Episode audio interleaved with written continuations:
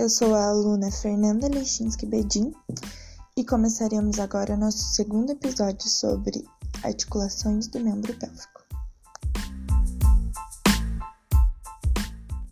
Nesse podcast, iremos começar falando de articulação do joelho. A articulação do joelho ela é composta, incongruente e endobradiça.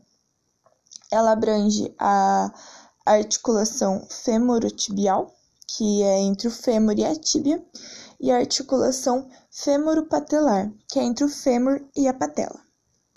A articulação femorotibial ela se forma entre os côndilos do fêmur e a extremidade proximal da tíbia.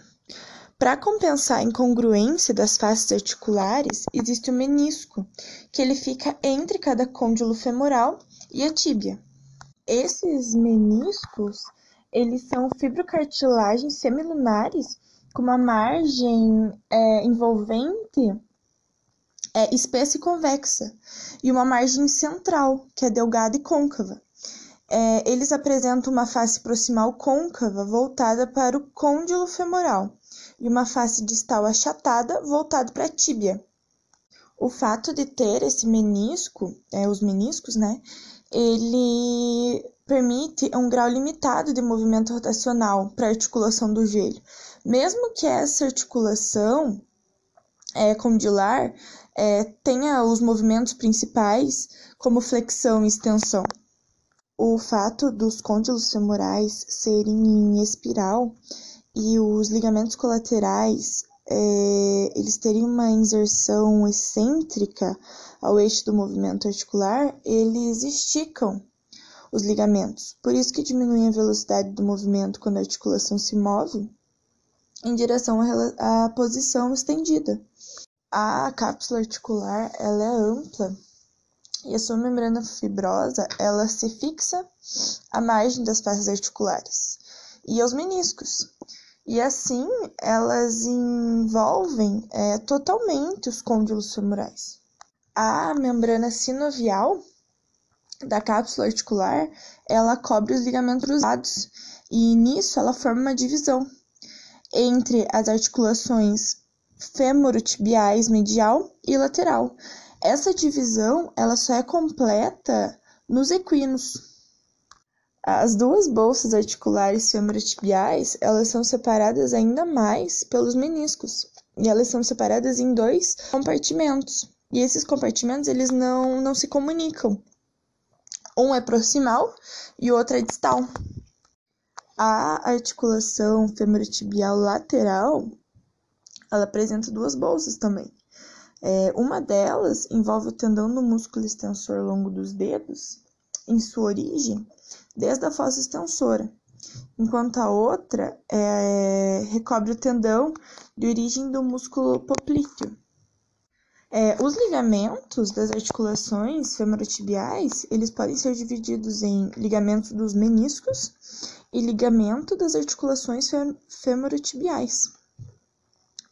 Cada menisco, ele se fixa a tíbia proximal por meio de ligamentos craniais e caudais. O menisco lateral, ele conta com um ligamento extra ao fêmur distal. Os ligamentos dos meniscos, eles são divididos em quatro. Tem ligamento, os ligamentos tibiais craniais dos meniscos, que são os ligamentos lateral e medial, que se prolongam desde a parte cranial de cada menisco até a área intercondilar cranial medial e lateral da tíbia. O segundo é os ligamentos tibiais caudais dos meniscos, que o ligamento lateral desde o ângulo caudal dos meniscos lateral até a incisura poplítea da tíbia, enquanto o ligamento medial se prolonga desde o ângulo caudal do menisco medial até a área intercondilar caudal da tíbia. Já o ligamento menisco femoral ele passa do ângulo caudal do menisco lateral para o interior do côndilo femoral medial.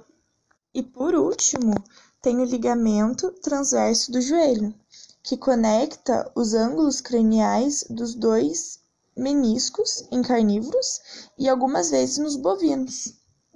Tem também os ligamentos femorotibiais, que são três.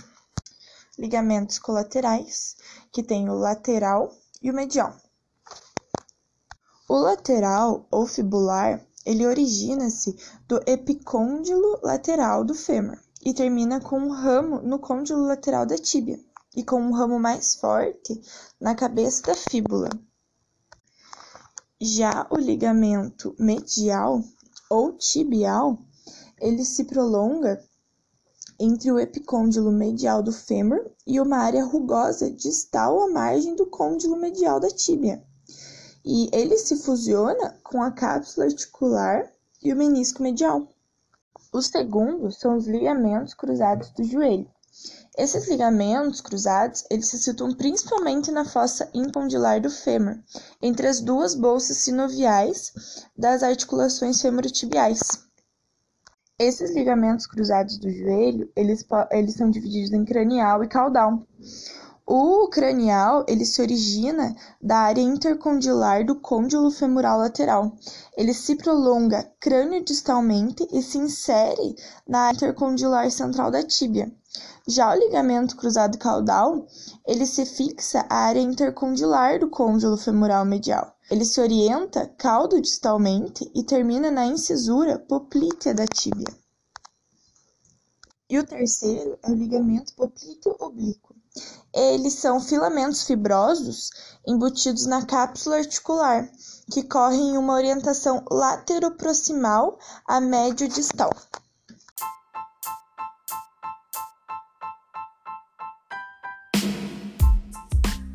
E assim encerramos nosso segundo episódio sobre articulações do membro pélvico e nossa primeira parte sobre articulações do joelho.